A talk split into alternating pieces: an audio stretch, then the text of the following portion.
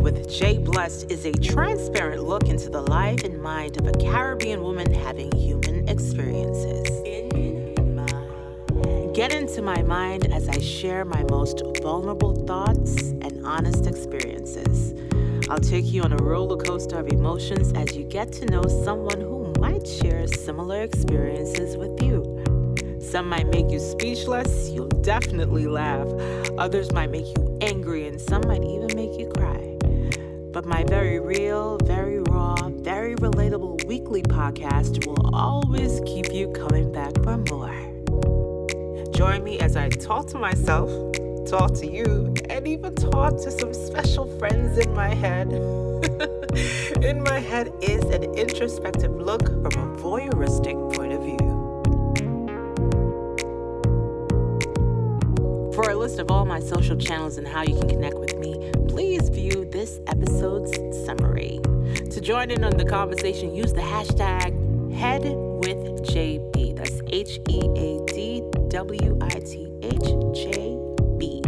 And follow me on Instagram at RealJBlessed and Twitter at JBlessed. Let's get in on the conversation together. Don't forget to log on to my official website, jblessed.com, a human experience from a Caribbean perspective.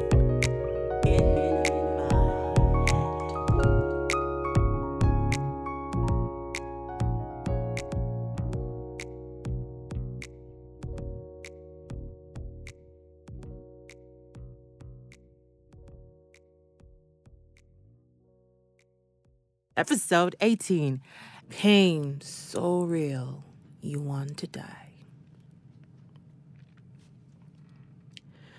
Today's show is heavy.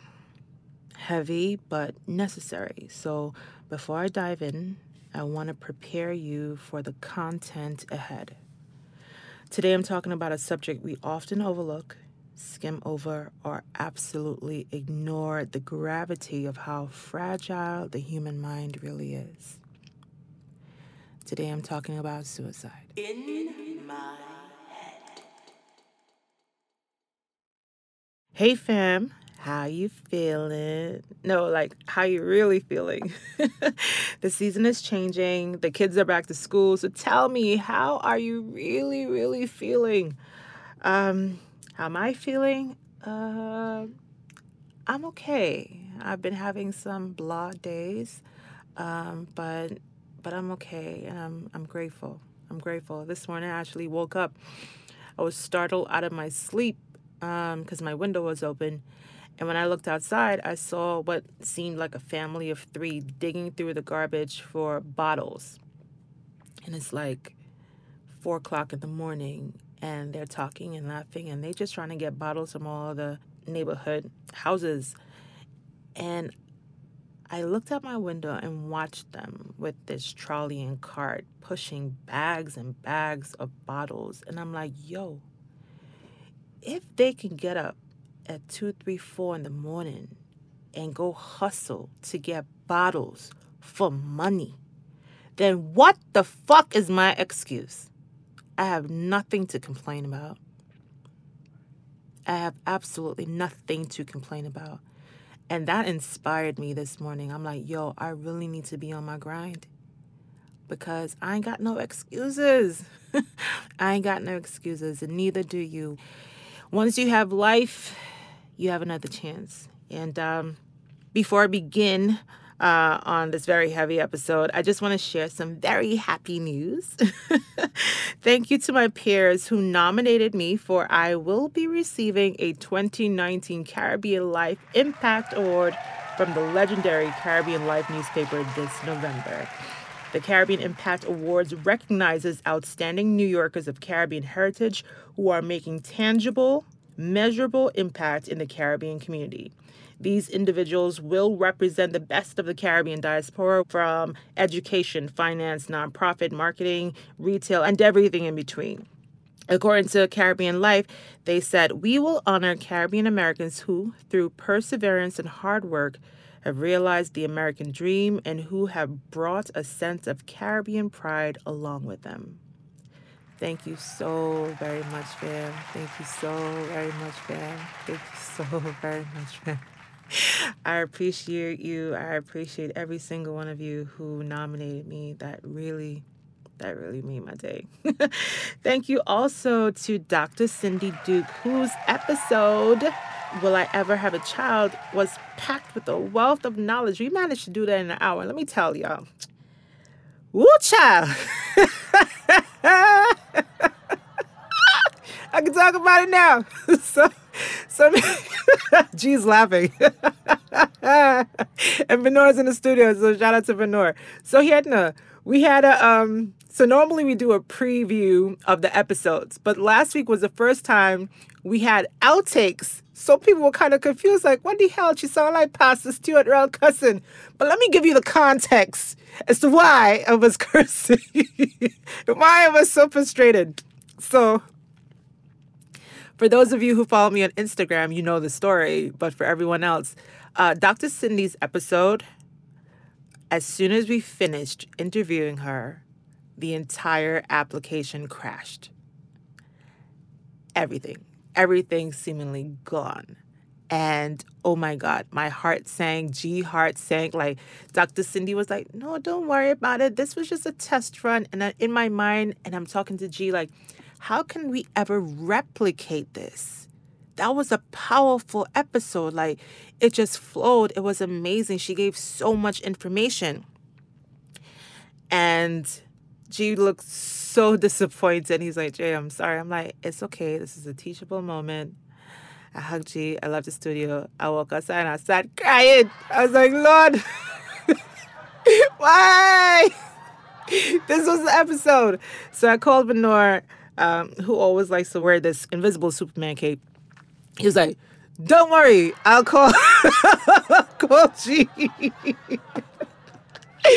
so he called G, and voila, we got the episode. So at the end of episode 17, when I was cussing, it was because I came back like three hours later into the studio, and all of a sudden I couldn't read properly. I had to read everything like five, six times over, and I was like, fuck this shit, I'm done. but I'm so grateful. Dr. Cindy's episode um, really was powerfully informative, especially for those who are struggling with fertility issues and and and and especially our men. You know, she spoke to our men and their mental health because they also suffer that loss, right? So, special thank you to Dr. Cindy for the work that you are passionately doing around the world. So, before I get into the meat of this episode, I want to randomly acknowledge the people who take the time out after listening to the podcast to leave a positive review. I appreciate the love so, so, so, so, so very much. Thank you so much for everyone that goes on Apple Podcasts and leaves a review. And you know what? I just wanted to randomly shout out some people.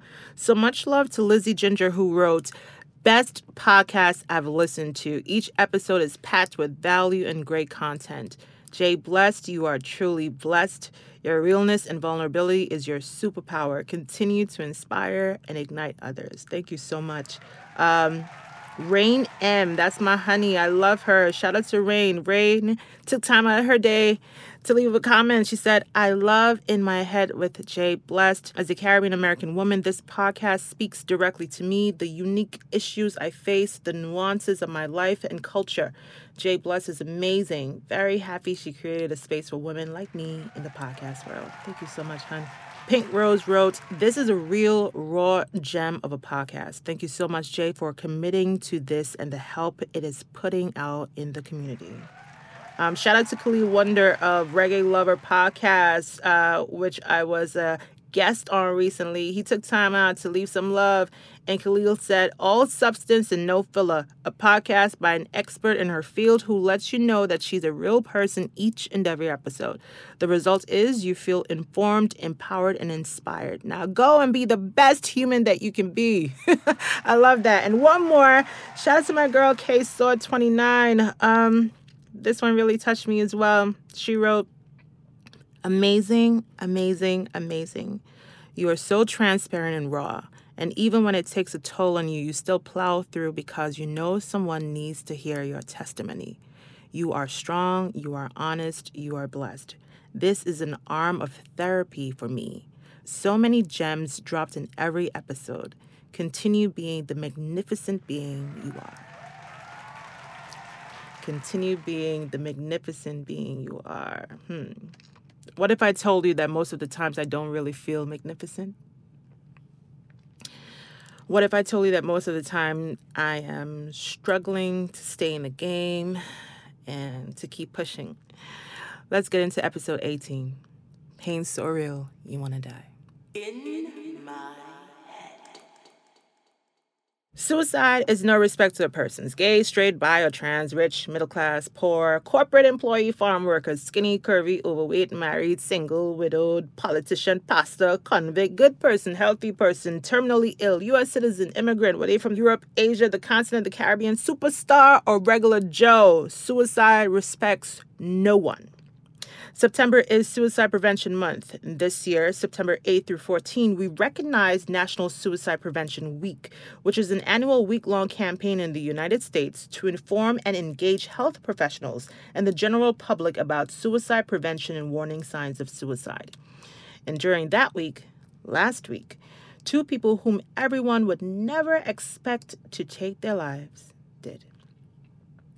According to the Philadelphia Inquirer, on Monday, September 8th, Gregory Eells, age 52, the executive director of counseling and psychological services at the University of Pennsylvania, jumped to his death on Monday morning from the 17th floor of a Center City, Philadelphia building. He came to UPenn six months ago to lead the department that counsels students with mental health problems. He had come from Cornell University, where he worked for more than a decade and was an expert on resilience. Then later on in that evening on the West Coast, Jarrid Wilson, a California church leader, author, and mental health advocate, died by suicide on Monday evening. He was 30 years old. The Washington Post wrote Wilson, known as a passionate preacher, most recently was an associate pastor at megachurch Harvest Christian Fellowship in Riverside, California.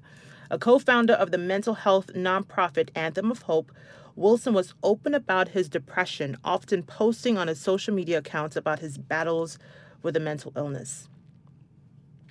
The Washington Post article continues that there is a rise in a number of high profile suicides among pastors and people in the mental health community.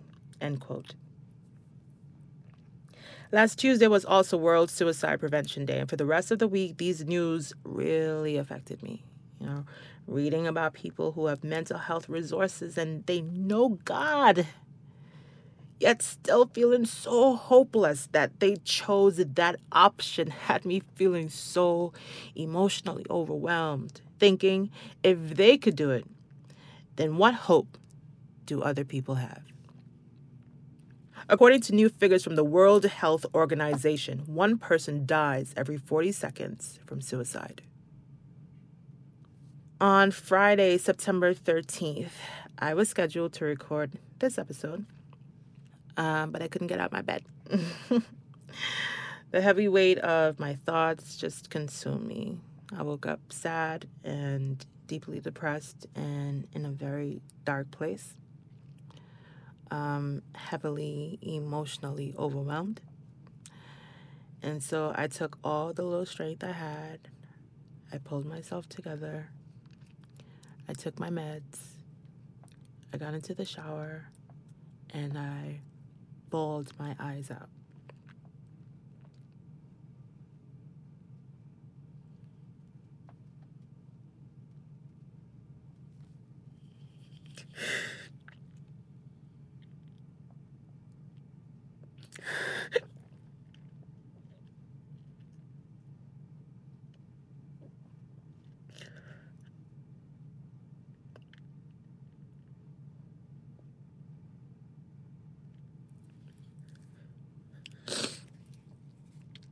Trying to douse the fire burning in my head, or at least wash away the pain I felt in my heart. Man, I'm so sorry, guys.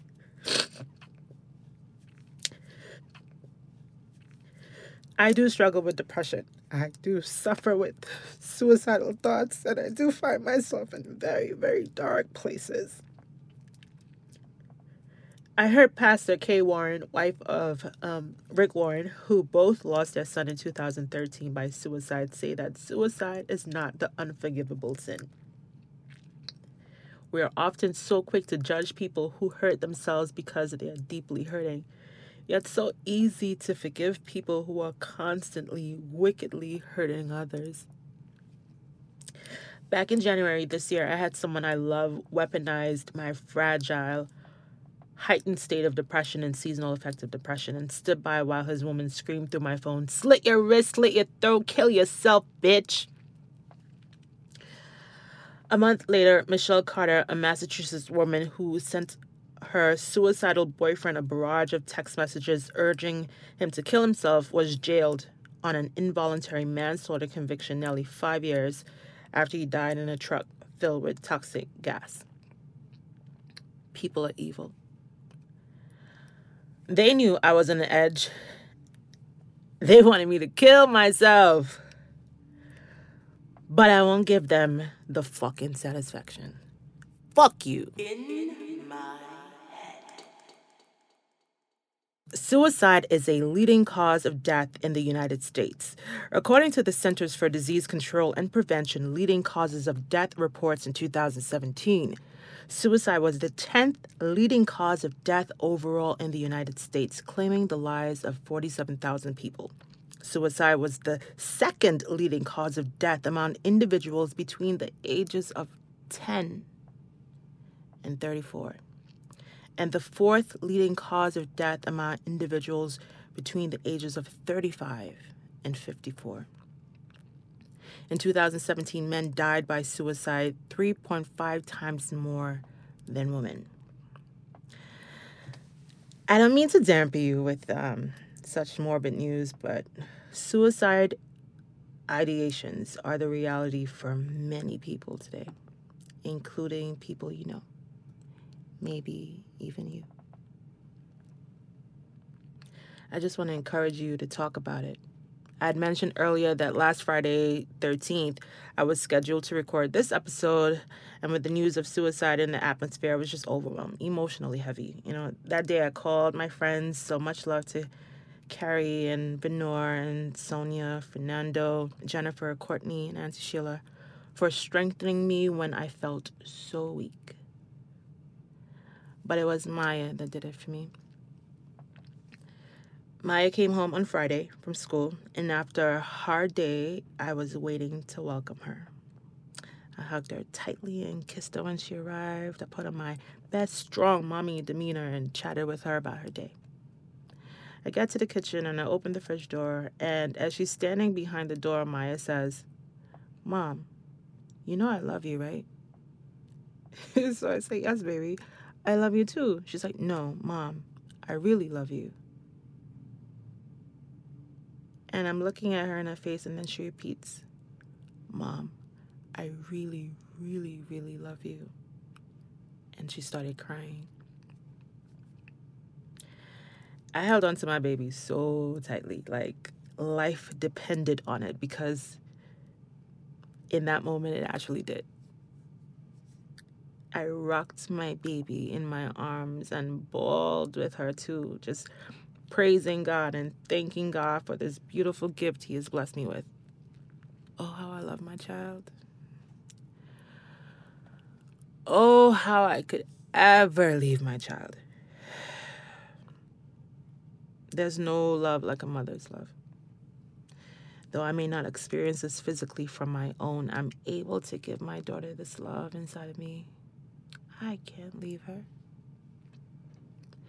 My daughter brought me back to reality on a day that she didn't even know I was on the edge, tiptoeing on the edge. In my head. I thought about taking my life many times. I've attempted to take my life many times. uh, but all of my attempts were weak in comparison to my truly deep desire to live. I just couldn't. You know, like I punked out. And I know it's because as much as my head was telling me, just do it, just do it, deep down inside of me, I know that I shouldn't, that I couldn't, that I needed to be here. I talk about mental wellness a lot, but when you've become so far gone mentally, suicide seems like the best option, right? Being consumed with suicidal ideations is a very, very, very dark place to be. Some might view the act of suicide as an easy and selfish way out, but for many who have given into those demons, they often look at suicide as a way of freeing others from the burden of them for us who have fought off and continuing daily to fight off suicidal thoughts. These thoughts are formed in the darkest places of our minds that we wish we could turn off. But I'm so proud of you for tuning it out. I'm so proud of you that you're still in the game.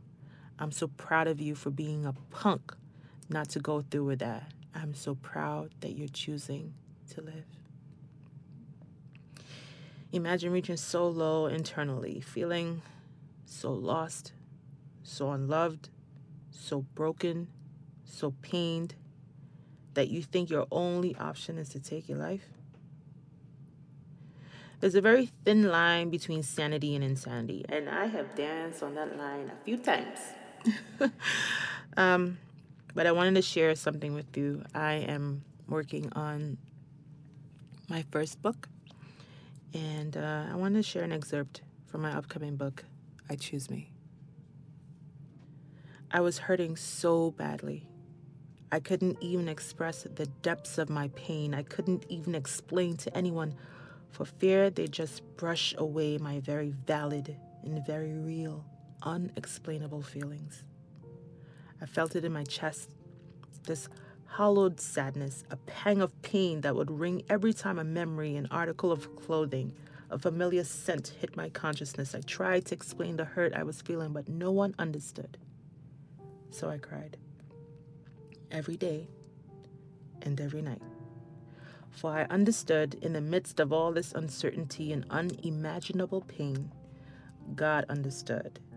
He knew what every sob, Every sniffle, every weep, every groan, every moan, every exhale meant. Crying was my release. It was also a form of worship, for God understood the language of my tears. So I cried. There would be nights I would soak my pillow and cry until my eyes were swollen, unable to stop. I had to release what I was feeling, and though sometimes I didn't quite know what I was feeling, I knew I needed to let it out. Nights would turn to mornings and afternoons to evenings, and the cycle would continue for days, for weeks. I had slipped into depression, this time so dark, so lonely, and so scary that I was totally immobile. Afraid to move for fear I'd hurt myself. I felt worthless. I felt hopeless. I felt scared. I felt unloved. I felt uncertain. I felt broken. I felt weak. Too weak to even get out of bed. My nights were quiet torture as my thoughts spun and consumed me in the stillness as my mornings turned into mornings. It wasn't just a breakup or being alone or finding a new normal or learning to breathe again. It was much deeper. A pain that predated every man I had ever loved a sadness that was formed in my mother's womb. I realized that I'd never really knew how to love because I wasn't conceived out of love and was later born into rejection. My mother was 15 when my 17 year old father denied I was his. I wasn't wanted or welcomed. I was born out of shame and denial. My depression was genetic as I inherited my young virgin mother's sadness and pain of being a pregnant teenage dropout with a baby father who didn't want her child. I thought I knew what love was, but I was finally coming to terms with the fact that I had an idea of the principles, but never really had a solid foundation in the practice. In my According to the New York State Health Department, suicides are the second leading cause of death due to injuries among all age groups in New York State. The second. The second. the American Foundation for Suicide Prevention um, gave out some data and they said that this was the most accurate that they have um, and it was estimated that the numbers would actually be higher, but stigma surrounding suicide often leads to underreporting and data collection methods critical to suicide prevention. According to the American Foundation for Suicide Prevention, suicide is the 10th leading cause of death in the United States. In 2017, 47,173 Americans died by suicide. In 2017, there were an estimated 1,400,000 suicide attempts. In 2015, suicide and self injury cost the U.S. $69 billion. It's hard when someone you love takes their own life. It's difficult to wrap your mind around the why. Why? Why? Why would she do that? Why couldn't he just talk to me? Why would she leave her kids like that without a mom? Why didn't she tell me she needed help? Why didn't I see the signs? The why? I had a close relative attempt suicide and had to have their stomach pumped. I was in my preteens and so confused, so hurt, so traumatized by the experience. You mean this person didn't love me enough to stay here for me? But now in my adulthood, I have a different perspective as I suffer with depression. Mental illness is layered, it's chemical, emotional, mental, physical, and even spiritual. I'm just a mental health advocate, not a mental health professional, but I can say that suicide is often triggered by severe emotional trauma, stress from reoccurring events, or maybe just one event. And like Ali spoke of her experience on episode 14. And sometimes sometimes it's just chemical. The mind is a very, very fragile place to dwell in. In Pastor Jarrid's last tweet, he posted this Loving Jesus doesn't always cure suicidal thoughts. Loving Jesus doesn't always cure depression. Loving Jesus doesn't always cure PTSD. Loving Jesus doesn't always cure anxiety. But that doesn't mean that Jesus doesn't offer us companionship and comfort. He always does that. The why. Why would he leave his wife and his two sons behind? Why? Why would he leave his family and his friends? Why? Why would he leave behind a congregation that admired his strength? Why would he leave behind people who believed in his mission of helping others cope with mental illness through his organization, Anthem of Hope? Why? In doing my research, I read the comments, and a common statement made by many people is that suicide is a selfish act. While there is merit in that statement, it is not completely true for the person committing the act. As someone who's battled with suicidal thoughts, your mind tells you that the world would be better off without you. And to save your family from the burden and stress and shame of you, you'd rather end your life. There was one particular post on Twitter that got my attention as she seemed incensed that a pastor who's supposed to be saved would be so selfish. He must have never even loved God at all to leave his wife and babies behind. Her tweets were venomous, but pained. I had to respond to one of her tweets, which I stated This right here is so problematic. Mental illness is just that an illness one manifesting in the physical and even spiritual? Would you blame a cancer patient who's been severely suffering and wants out? Would you say they were selfish because they couldn't live with the pain anymore? Until you've been in the mind of someone who's daily, privately, silently battling with their own minds, how dare you speak on that? As Dr. Sims said in episode 4, mental illness is like diabetes. Some people can just exercise to manage, while other cases are so severe they need to be on insulin and closely monitored. Most of those who need to be closely monitored, though, rarely look like people who should be admitted into the psych ward. No, they are sometimes the one who seem to have everything going for them. They look like your brother, your mother, your best friend, your boss, your girlfriend, your husband, they look like me.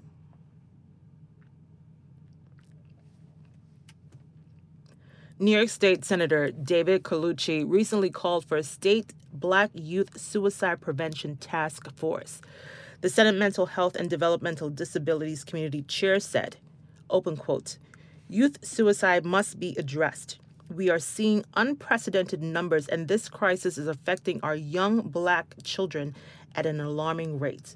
We need experts to address factors that could be contributing so we can best tailor our suicide prevention methods. I urge the governor to sign this critical piece of legislation into law. End quote. Legislation S.4467 A.6740 is sponsored by Carlucci and Assemblywoman Kimberly Jean Pierre to establish a task force made up of mental health experts. Passed the full legislature in June and is now awaiting the governor's signature to be signed into law. Suicide is the second leading cause of death for ages 10 through 24, and the suicide rate for black children increased 77% from 2006 to 2016, according to the Centers for Disease Control and Prevention. New research funded by the National Institute of Mental Health has shown that the suicide rate is roughly two times higher for black children ages 5 through 12. Five! We have five year old children wanting to kill themselves. Five year old children wanting to take their lives.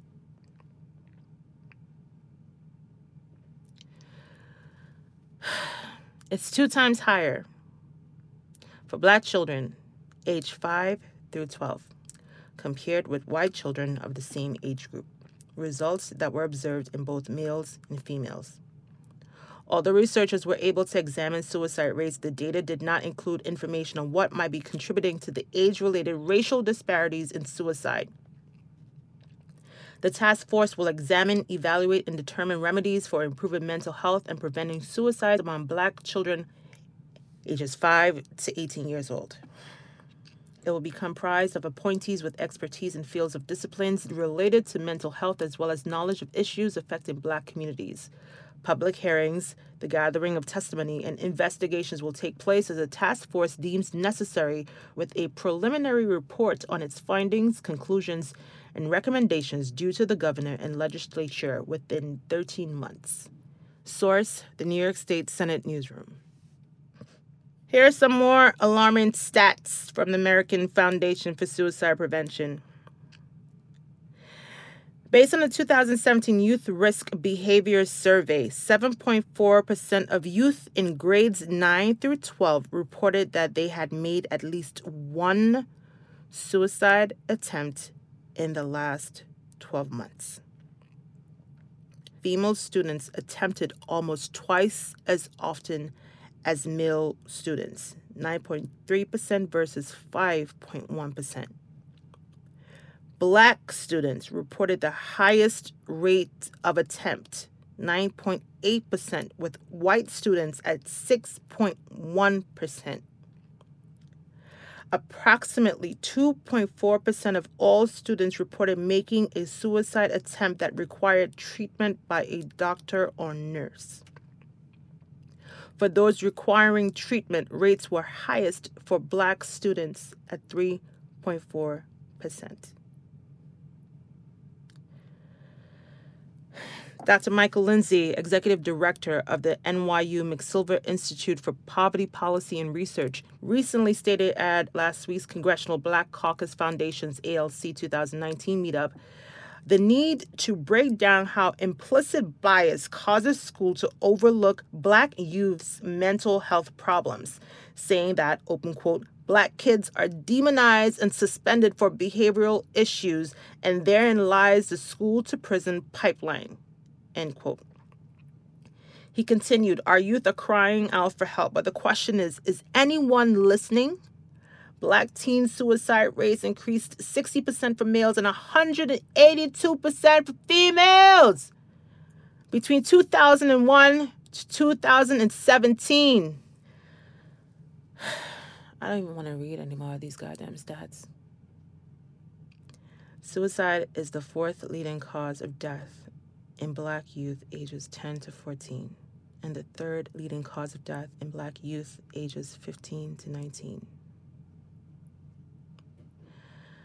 Dr. Lindsey continued and said youth suicide must be addressed. This crisis is affecting our black children at an alarming rate. We need experts to address factors that could be contributing to tailor our suicide prevention methods. If you see a troubling change in behavior, open a line of communication with your child. Are you paying attention? Or do you think it can't happen to your child? Do you go through their backpack? Do you ask them how their day was? Do you know if they're being bullied in school? Do you really, really know what's going on with your child? When was the last time you had a conversation? Do you sit and have dinner with your child? Do you spend time with your child? When was the last time you saw your child? I saw a meme floating around on Instagram by an unknown author, and it stated five myths of suicide. One, black people don't die by suicide. Obviously, that's bullshit based on all the stats I just gave you, especially with our children.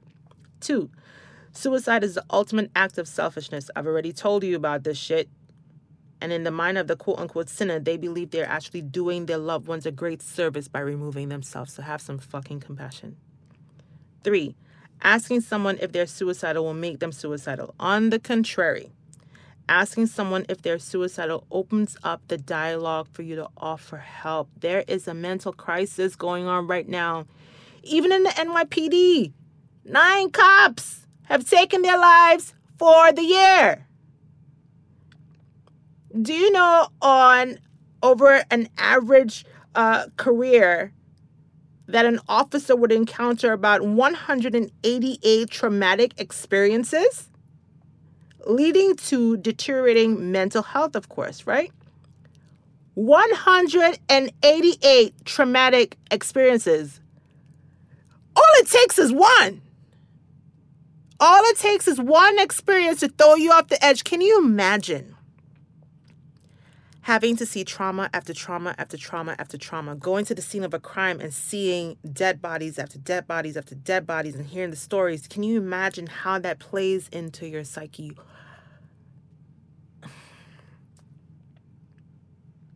According to Miriam Heyman, uh, the NYPD is aware of this epidemic and the fact that officers often do not seek help because of cultural stigmas and risk of losing their jobs. Number four, people attempt suicide for attention. And this is another big misconception.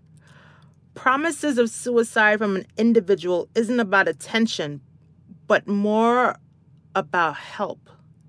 It's a constant cry for help. Are you listening? Are you paying attention? Are you offering help? And last, number five, people who are suicidal always look depressed. Bullshit. I remember every time I saw Mr. Lowell Hawthorne, former CEO and founder of Golden Krust Bakery, he was an upbeat guy who always had a smile on his face, which puzzled everyone, for they could not grasp why this very successful husband and father of four and co founder of the largest owned Caribbean food franchise in the world with over 120 Golden Krust retail outlets across the United States and Canada, would, on December 2nd, 2017, sit in his office, put a gun to his head, and pull the trigger.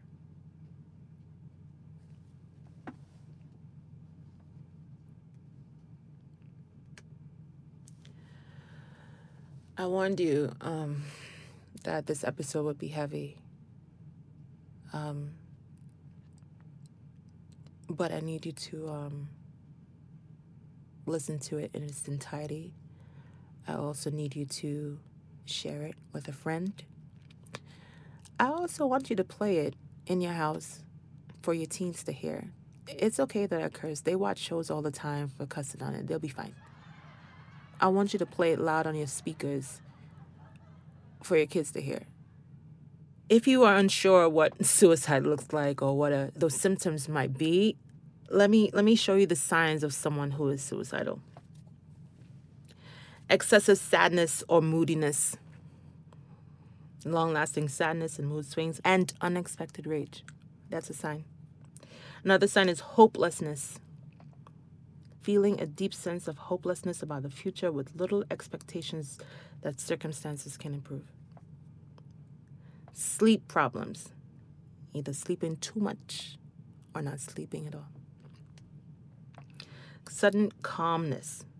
Suddenly becoming calm after a period of depression or moodiness can be a sign that the person has made a decision to end his or her life. Withdrawal.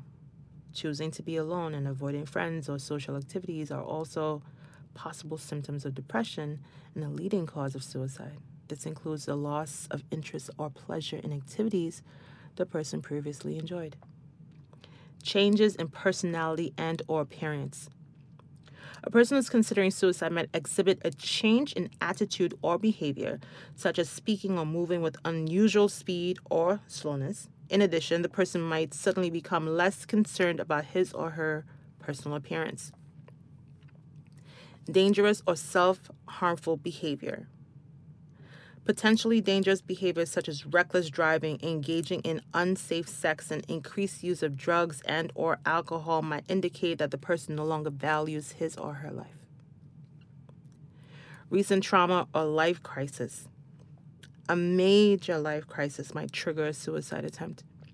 Crises include the death of a loved one or a pet, divorce, or breakup of a relationship diagnosis of a major illness, loss of a job, or serious financial problems. Making preparations. Often, a person considering suicide will begin to put his or her personal business in order. This might include visiting friends and family members, giving away prized personal possessions, making a will, and cleaning up his or her room or home. Some people will write a note before committing suicide. Some will buy a firearm or other means like poison. And threatening suicide. From 50% to 75% of those considering suicide will give someone, a relative, a friend, a warning sign. However, not everyone who is considering suicide will say so, and not everyone who threatens suicide will follow through. Every threat of suicide should be taken seriously. This comes from Recognizing Suicidal Behavior by WebMD. So, how to help someone who's contemplating suicide? According to the American Foundation for Suicide Prevention, one, listen and show your support. Reassure them that you hear what they are saying, are taking it seriously, and that you're there with them and that you care. Say something like, I'm so glad you're telling me about how much has been going on and how you're feeling. Thank you for sharing this with me. I love you no matter what, and we're going to get through this together to encourage them to keep talking. Let them know you want to hear more about how they're feeling and what they're going through. Listen actively by expressing curiosity and interest in the details. Ask about changes in their life and how they're coping. Maybe possibly say something like, That situation sounds really difficult, or How did that make you feel when that happened? Or have these thoughts led to any specific changes in your life, like trouble sleeping or keeping up at work? Three, be direct. If you think someone's thinking about suicide, trust your gut and ask them directly. Research shows it will not put the idea in their head or push them into action. Often, they'll be relieved someone cares enough to hear about their experience. Make sure to not sound like you're passing judgment or guilt tripping them. Reassure them that you understand and care. So say something like, Does it ever get so tough you think about ending your life? I really care about you and I want you to know you can tell me anything. How to respond if they are stay calm. Just because someone is having thoughts of suicide doesn't mean they're in immediate danger. Calmly listen to what they have to say and ask some follow up questions like How often are you having these thoughts? When it gets really bad, what do you do? What scares you about these thoughts? What do you do to feel safe? Suggesting professional help. Having this supportive conversation is huge, but you're not a mental health professional, just like I am not a mental health professional. If the person you care about has told you they're thinking of suicide, it's a warning sign that they should speak with a professional. Suggest by saying, I hear that you're struggling, and I think it would be helpful for you to talk to someone who can help you through this. Or, you know, therapy isn't just for serious clinical problems, it can actually help any of us in any process, any challenges we're facing, and we all face serious stuff sometimes. Help them connect.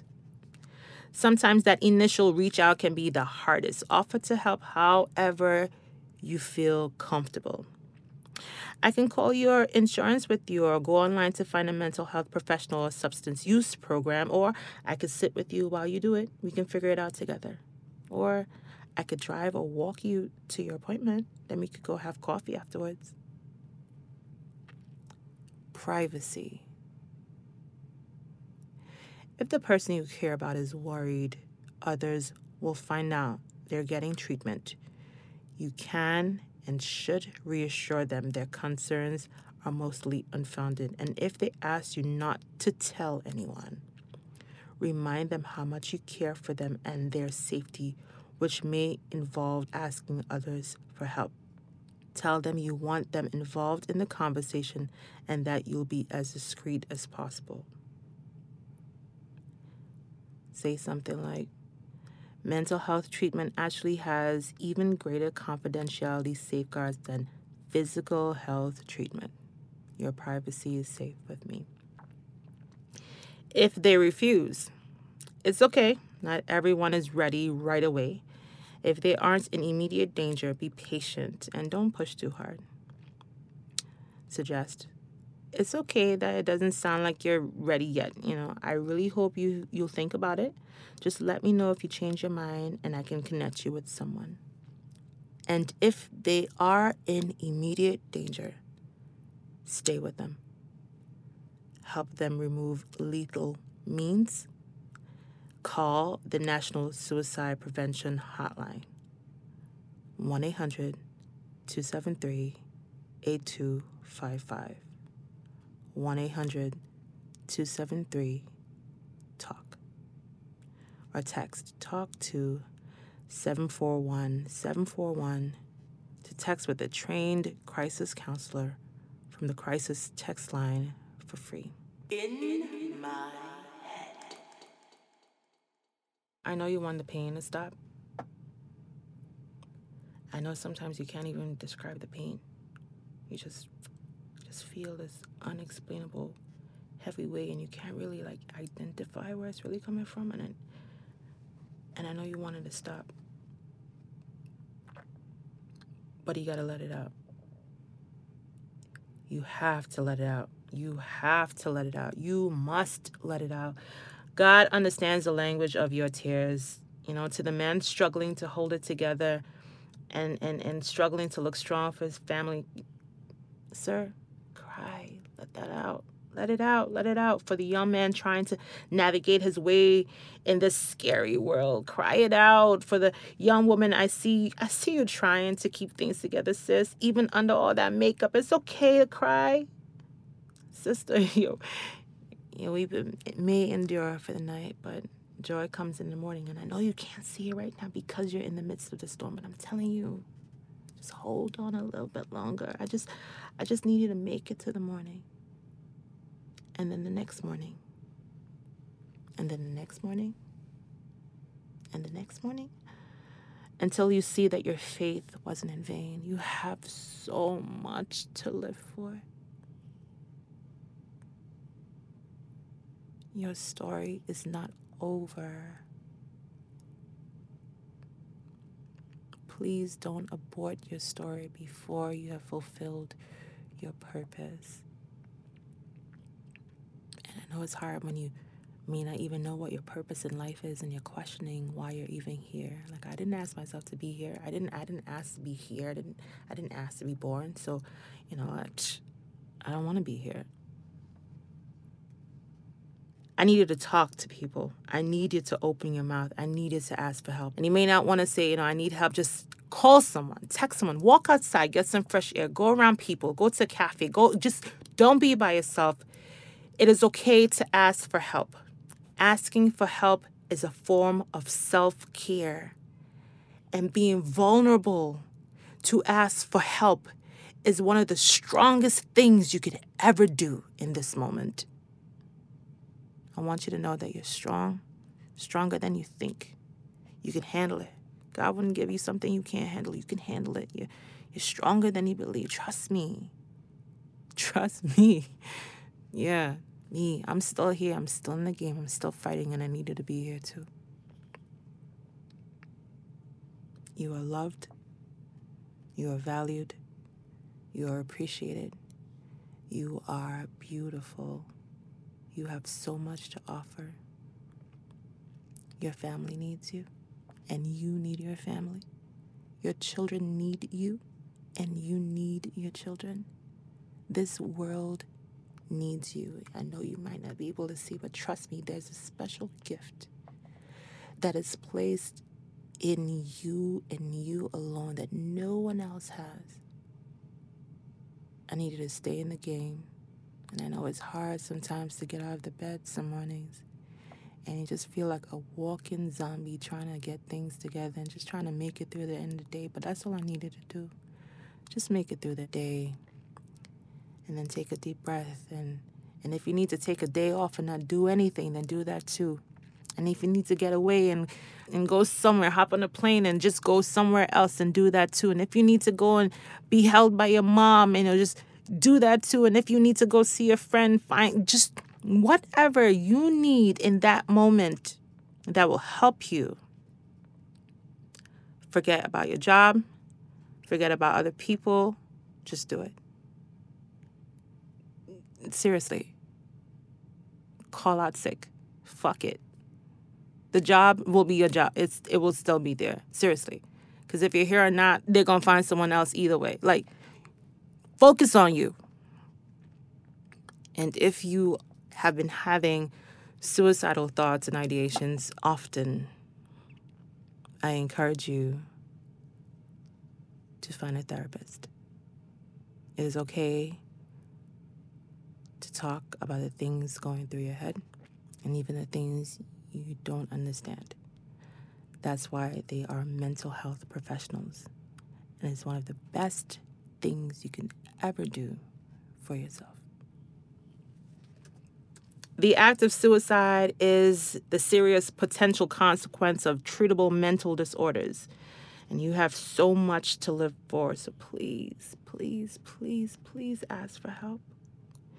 If you need someone to talk to, call the National Suicide Prevention Line at 1 800 273 TALK or 1 888 NYC Well or even download the mobile app Talkspace and talk to someone, you know?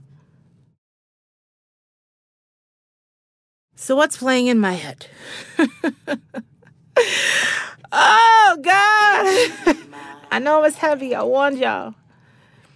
Oh, man. But what's playing in my head? I love this song. I love this song. I love this song. I Need You to Survive by Bishop Hezekiah Walker. I love that song. I need you. You need me. We're all a part of God's body. I need you to stay in the game.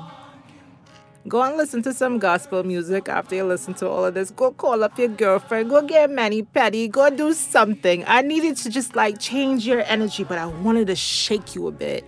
Like, this is some real shit. And if you know someone around you that is changing in their behavior and their attitude, I want you to pay special attention to that and talk to them.